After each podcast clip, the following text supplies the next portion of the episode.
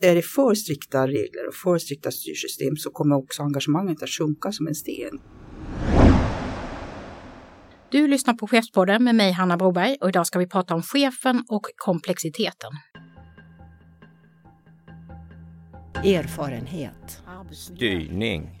Administration. Lyhörd. Kompetens. Underskott. Tillgänglig. Kommunikation. Motgång. Förtroende. Ansvar. Coachande. Rättvis. Konflikt. Tillit. Arbetsmiljö. Ledarskap. Hej och välkommen till Chefspodden med mig Hanna Broberg. Chefspodden görs av Svensk Chefsförening och Akademikerförbundet SSR.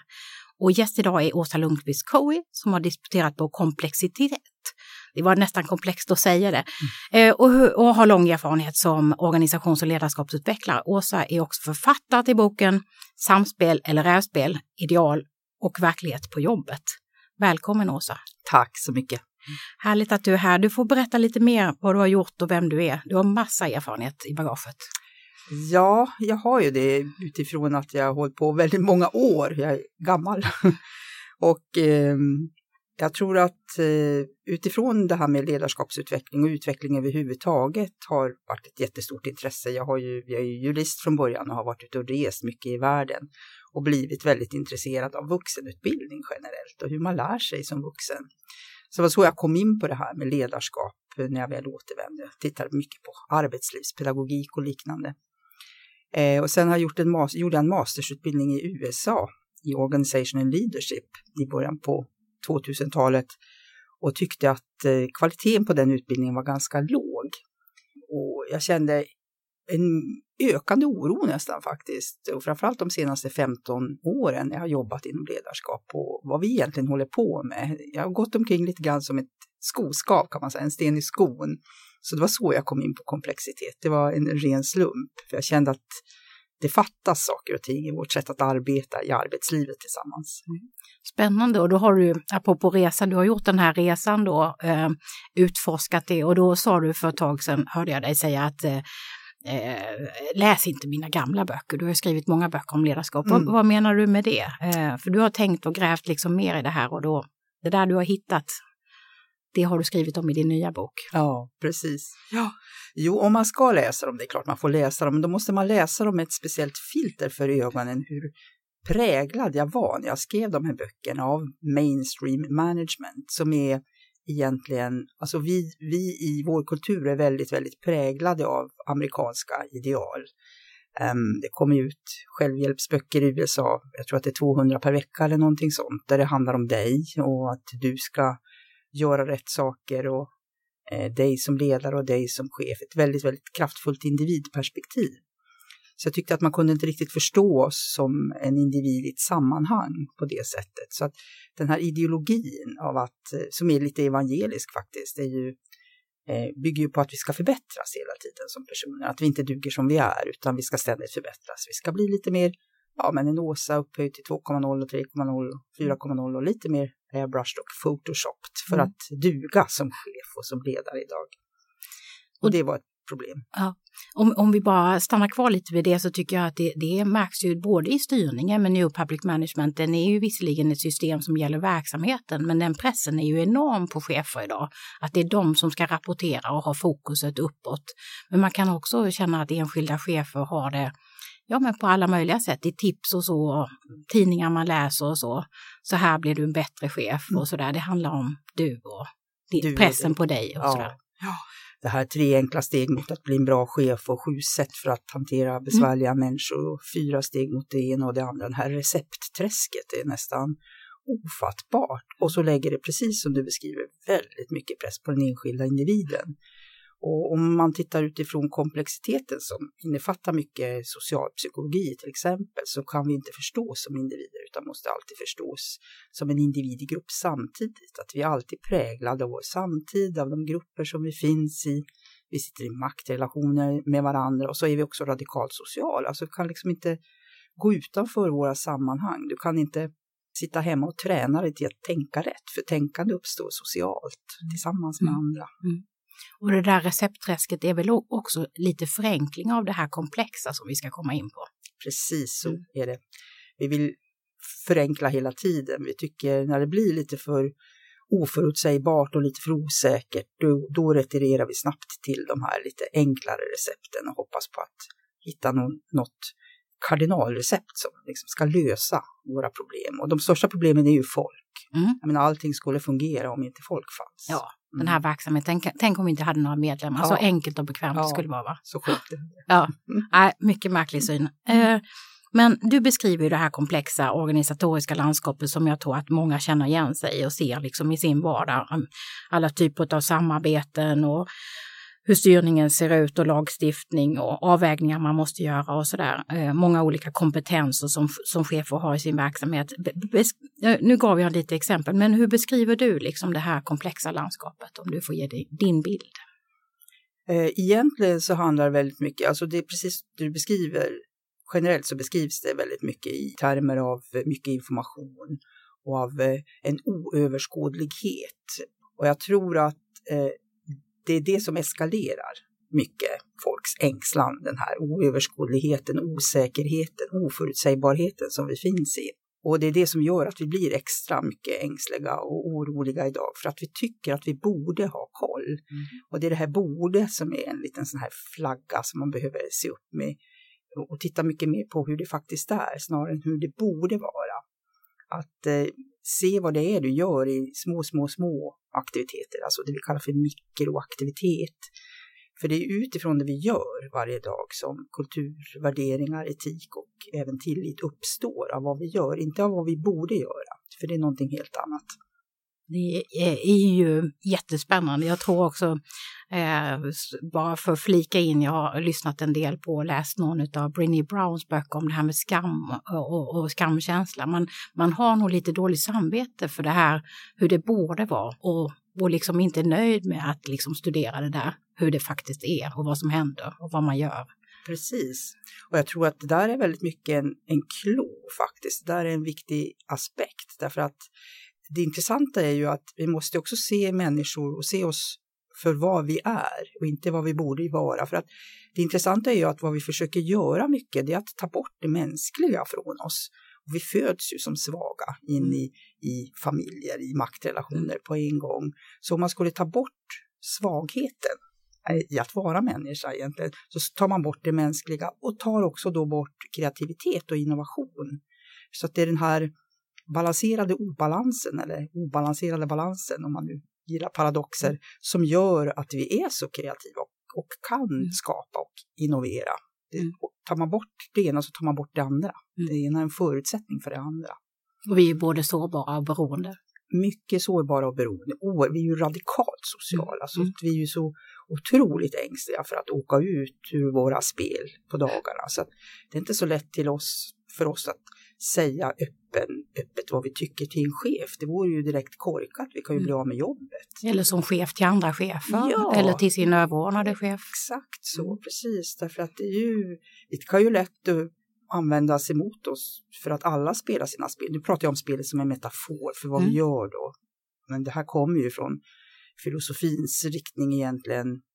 Både Foucault och Bourdieu har pratat om, om kring det här med makt och med spelet och även sociologen Elias pratar mycket om the game. Som en metafor för vad vi gör varje dag, att vi måste spela spel. Man kan inte inte spela spelen utan det är hur vi förhandlar oss framåt i alla gruppsammankomster, i alla situationer, i alla olika situationer som vi finns i då. Ehm, Så måste vi liksom känna oss fram och se, är det okej för mig att vara här och på vilket sätt och hur mycket inkluderad blir jag eller riskerar jag att åka ut och så vidare. Så det är en väldigt högst mänsklig egenskap som, som måste till hela Mm. tiden. Jättespännande. Och i, din, och i forskningen om komplexitet som, som du har ägnat dig åt så är det just det här tvärvetenskapliga. Du har nämnt filosofi men också antropologi. Du har nämnt social psykologi och gruppdynamikens betydelse och så.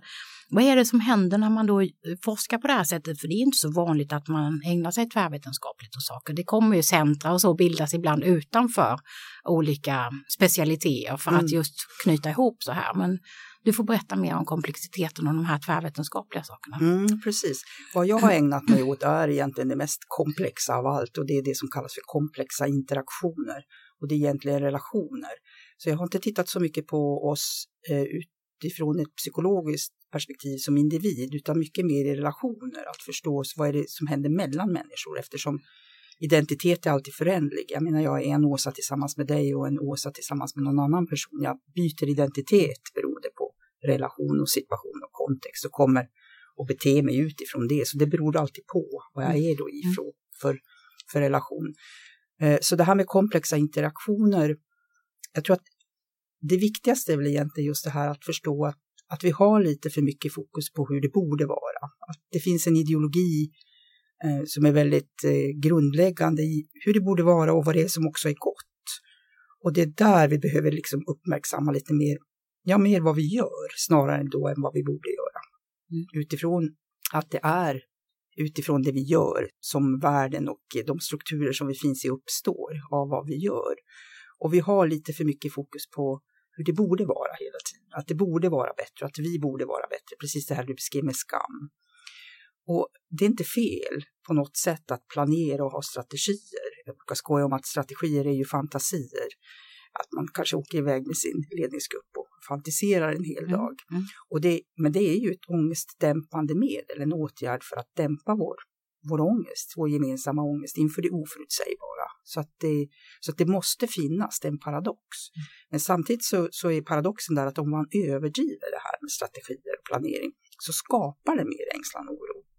När folk är riktigt, riktigt oroliga, kanske på jobbet eller ängsliga, så kommer man kanske direkt till sin chef och säger, var är min arbetsbeskrivning? Ge mig en tydlig arbetsbeskrivning.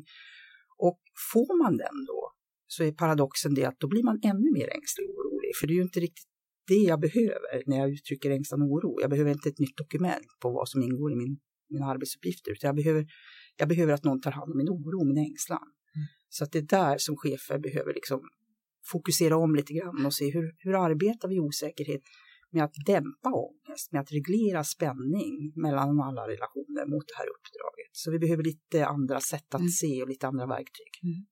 Det är spännande för vi ska komma in på verktygen. Jag träffar ju många chefer som är så fed up och sitta och göra manualer och, och beskrivningar och, och, allt det här som då efterfrågas, men också lite rädda för om jag inte gör det.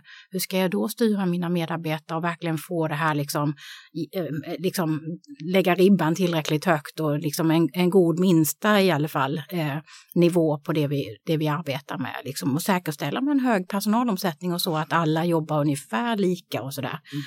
Och då tänker jag just på, på det du sa om, om verktyg, för nu möter vi en allt mer komplex miljö och risken är ju att man liksom gör ännu mer av det här manualer och så, som svar på den här ökade komplexiteten då. Mm. Och liksom, vad händer på Alltså vi, har vi rätt verktyg eller vad är det vi behöver för att göra den här ångestdämpningen och så istället?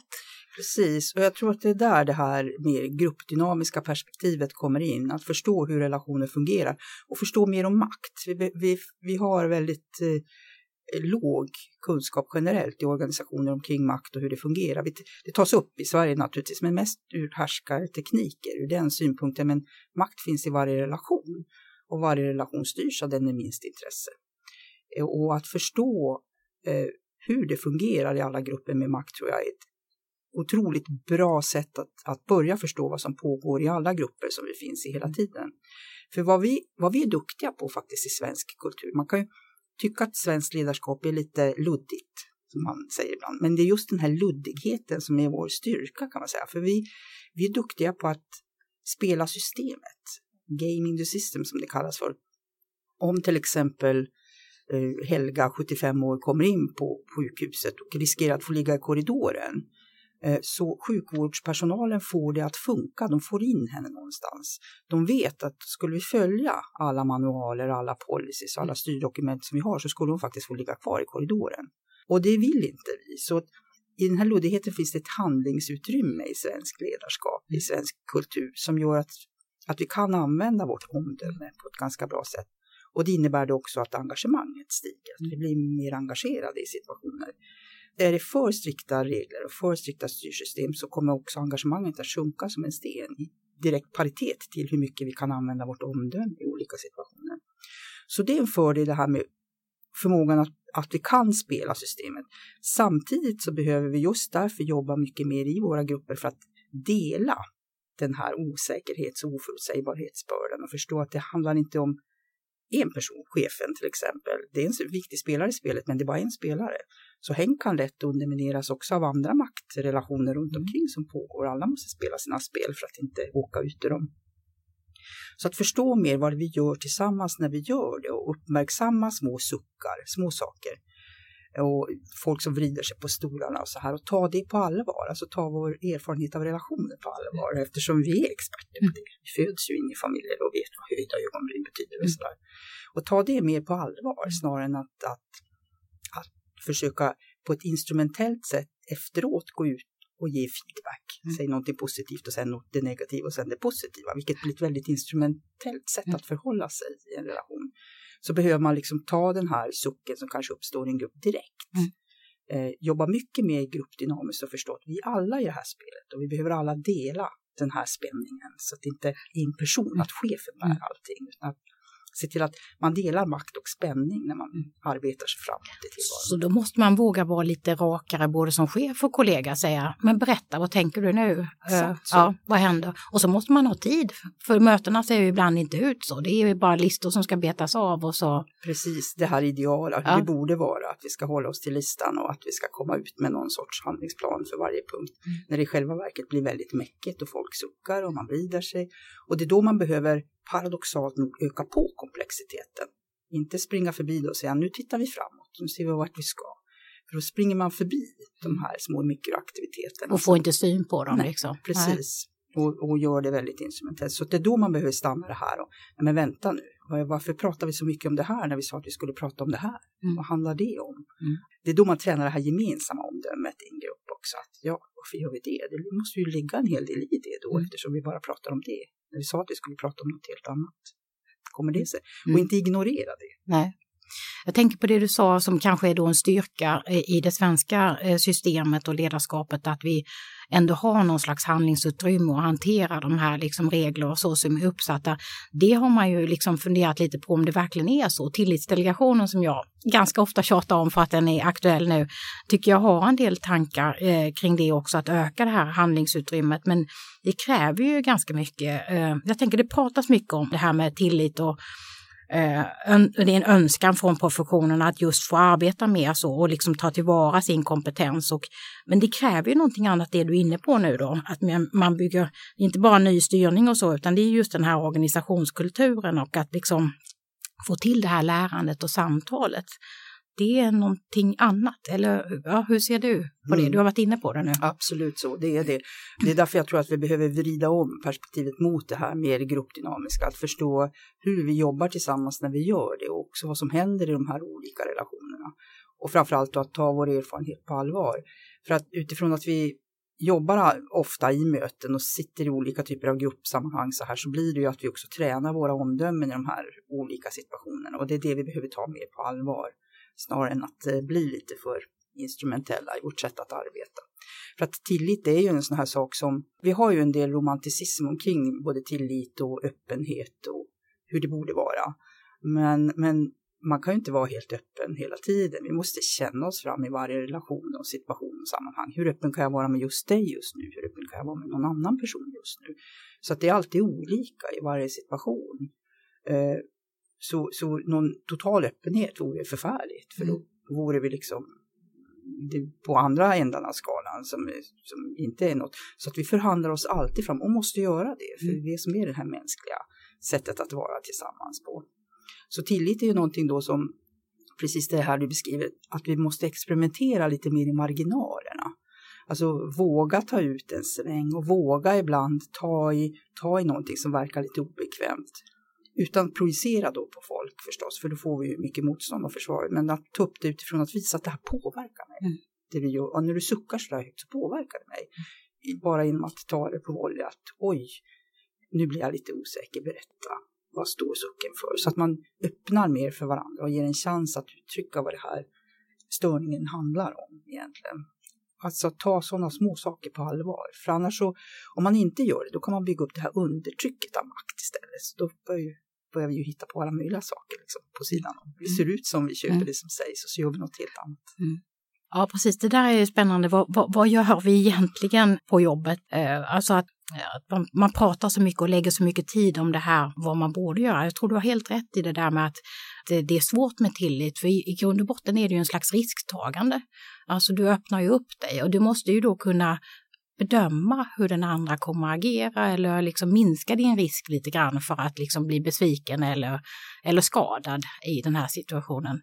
Och, och, och, och, ja, det kräver ju liksom en, en helt ny process mm, för att få till det. det där. Ja, det stämmer, därför att det är ju alltid om man, alltså, både förtroende och tillit, det, det handlar ju om att våga utsätta sig för den andra.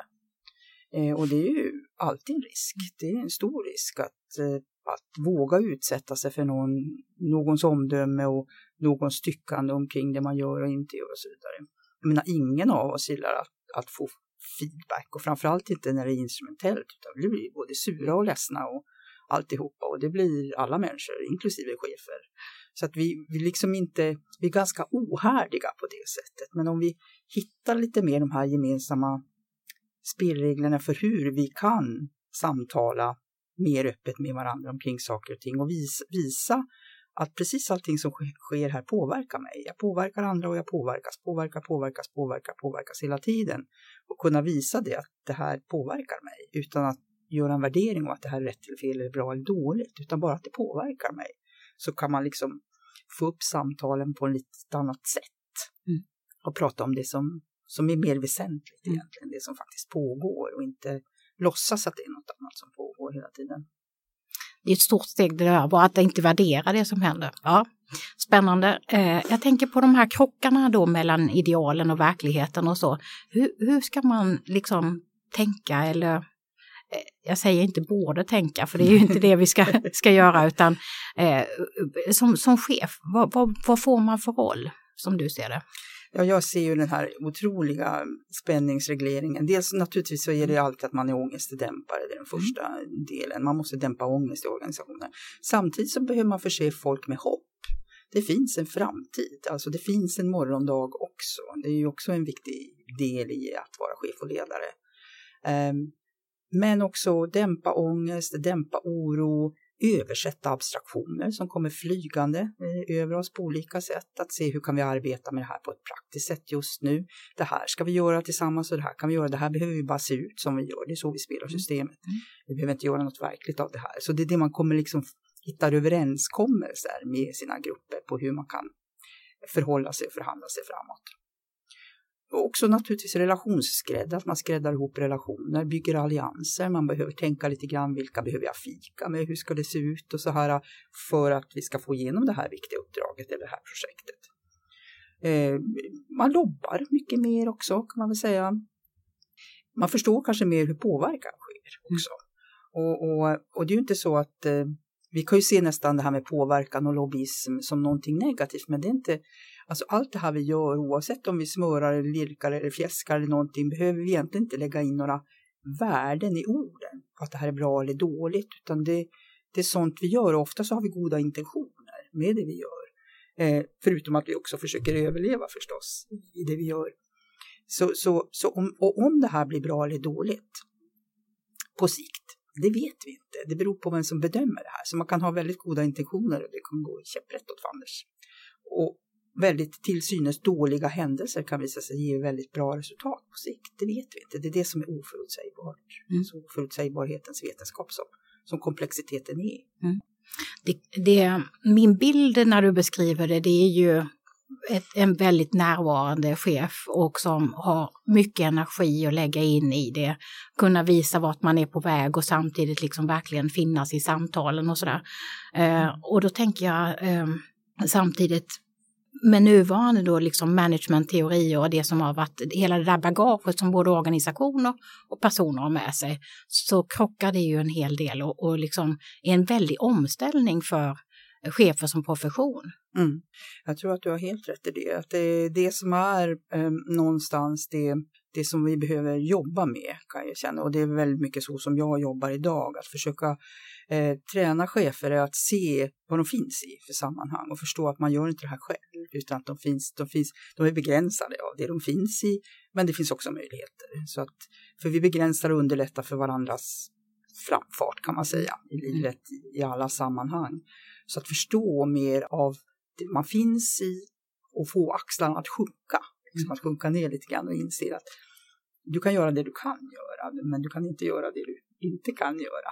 Och förstå att alla de här systemen och några av dem, de, de är inte på något sätt dåliga, men det handlar mer om att förstå vad man finns i för någonting. För då kan man också lära sig att, att spela det här på ett bättre sätt så att man också dämpar den här ångesten inför det oförutsägbara, osäkerheten som vi alla finns i. För eh, utifrån att alla behöver bära den här osäkerheten, inte bara en chef, utan alla ska egentligen göra det. Och börjar man då arbeta mer öppet med sina grupper och beskriver att jag vet inte heller vad vi ska göra. För tydlig är det favoritordet bland Mm, alla mm, medarbetare. mm. Vad vill du att din chef ska vara? Tydlig. Mm. Och då måste man vara väldigt tydlig med att man är otydlig. Eller möjligen att jag är så tydlig som jag kan vara just nu, idag, i Ja. just den här situationen. Men imorgon kan det vara något annat. För vi har de ägarna vi har eller intressenterna vi har just nu och vi har de tjänstemännen vi har för att förhålla oss till. Imorgon kan bli uppköpta av tre belgiska banker eller någonting annat. Man vet inte. Nej. Och då måste vi förhålla om oss hela tiden. Så det är alltid hela tiden att, att eh, hela tiden, det är ett hantverk som man håller på med hela tiden. Och jag tror att det du beskrev det här med att vara en väldigt närvarande chef är väldigt mycket tror jag klon. Att förstå att allt det du gör, det lilla, lilla, lilla, det är det som har betydelse. De små, små, små sakerna. Mm. För det är de här små sakerna som ger på då till den kulturen och den tilliten. Så vi får liksom det vi förtjänar. Mm. För det utgår från vad vi, de här små sakerna som vi gör. Inte då vad vi borde göra utan vad vi faktiskt gör. Det är det som gör att tilliten och kulturen och värderingar också uppstår. Så samtal är alltid klon. Samtal framförallt om specifika saker. För att generellt så kan vi vara väldigt överens att så här borde vi förhålla oss till Helga när hon kommer in på sjukhuset. Men sen när Helga väl kommer in, då vi står där och ska tolka Helgas situation, då kommer våra olikheter in. Då kommer våra olika ideologier och intentioner och så maktrelationer in förstås. Eh, och då kan det börja gnissla och grusa sig, då blir det grus. Så jag tror att det är också viktigt att förstå att så är det med oss människor, det är så här. Så att alla ska egentligen komma ut ur alla möten och vara lite lagom till missnöjda. Mm. Då är vi på rätt spår. Ja, Och vi har den här ideologin om att vi ska gå in och alla ska komma ut i konsensus och Mm. vara överens. Men det är ju svammel naturligtvis. Vi kommer alla ut och ha lite olika tankar och idéer omkring hur det här var. Om några är mer missnöjda än andra och så vidare. Och det är vardagen när man tvingas underordna sig varandras intentioner för att få uppdraget gjort. Mm. Såvida man inte jobbar helt för sig själv, då får man ju sitta där med sin egen ideologi och tankar. Men ska man jobba tillsammans så, så det kostar också underordning och det gillar vi ju inte så mycket. Vi har ju ganska starka egon, så det är klart. Mm. Så lite lagom missnöje. Ja. Och starka egon är kanske på sätt och vis, ja kanske inte egon, men, men att man har en stark övertygelse i alla fall och en stark eh, självkänsla som profession. Det, det tror jag kanske är en tillgång då när man går in i ett sånt här samarbete med kollegor, att när man liksom brottas med saker och förstår varandras värderingar och sådär. Eh, men då har vi ju, i medarbetargruppen behöver man ju också då göra en resa. Risken är tycker jag kanske lite grann att man, man liksom kräver en nära chef därför att man liksom vill ha beslutsstöd snarare än den här dialogen. Att man har fått en lite för osjälvständig profession till följd av de här manualerna som vi var inne på. Så liksom i medarbetargruppen, hur redo är man för liksom det här sättet att jobba? Men en Exakt. chef som säger, jag vet inte riktigt eh, vad som händer just nu, Mm. jag är osäker. Precis. Och jag tror att det är, där, det är där vi kan se det här med delad makt och delat ledarskap på ett annat sätt också utvecklas lite mer. Framförallt att man maktdelar mycket mer i svensk kultur. Att vi, vi är lite grann på god väg att göra det. Eh, framförallt i lite nyare organisationer. Man ska komma ihåg de här nya organisationerna, nya och nu menar jag citattecken nya på så sätt att det finns många jag menar, allas vår Greta skulle ju inte sitta och demonstrera eller sittstrejka för klimatet varje fredag om det inte var så att det hade varit en klimatdebatt. Så att hon, hon har ju uppstått som ett fenomen, som en reaktion på det vi gör. Samma fintechbolag och liknande har också uppstått som en reaktion på vad stora banker håller på med eller inte håller på med. Det finns liksom ett klapp där. Och ett utrymme att fylla och ett, ett behov att fylla helt enkelt. Så jag tror att på så sätt så, så har vi också Eh, och de företagen som, som etablerar sig idag nu också tänker inte riktigt på samma sätt som vi gjorde så hierarkiskt, utan de förstår att jag måste förhandla mig fram, jag måste samarbeta och jag måste dela makt mycket mer. Eh, det är därför vi har mer samägande i organisationer också idag som det börjar bli. Därför att det är då det här engagemanget kan uppstå. När jag också har mycket investerat i saker och ting. Så att eh, där behöver vi tänka om förstås lite grann också. Hur det ska se ut. Och jag tänker också på, nu har vi pratat om den här transformationen, vad som händer med chefer och medarbetare och så, men det som eh, du pratar om, i, det handlar om relationer och att du lyfter fram att det här, ett annat synsätt, ett annat sätt eh, skulle också ha betydelse för att hålla oss friskare faktiskt. Och det skulle väl vara väldigt eh, attraktivt med tanke på hur, hur det ser ut med rätt höga sjuktal, inte minst ohälsa när det gäller psykisk ohälsa. Absolut, det, så är det. Och det har ju att göra med mycket, vi fortfarande har lite det här jag beskrev, den här maskinmetaforen på en organisation. Så när någon blir sjuk så ser vi det som en mutter i maskinen som har gått sönder. Så plockar man upp den och skickar iväg den då till reparationsverksam, företagshälsovård eller personlig coachning eller terapi eller något sånt. Och så sätter man tillbaka den här muttern i maskinen igen utan att förstå det här sköra relationella maktnätverket som förändras så fort man plockar bort någon och också förändras när man sätter tillbaks någon. Så det är alltid relationerna som behöver repareras. Det är relationerna som gör, det är folk som gör folk sjuka och friska. Så vi kan liksom reparera relationer också, reparera varandra i olika sammanhang. Det är klart att har man gått in i en väldigt hög spänning behöver man kanske också egen reparation så att säga. Men generellt så är det att tidigt se till att relationerna fungerar så mycket som möjligt. Arbeta med relationerna i grupperna och i sammanhang. Oavsett om det är relationer i eller utanför ens verksamhet. För det är ju alla, alla som man har kontakt med oavsett om det är kunder eller brukare eller eh, vårdnadsgivare eller leverantör eller vem det än är så, så, så är det ju relationer.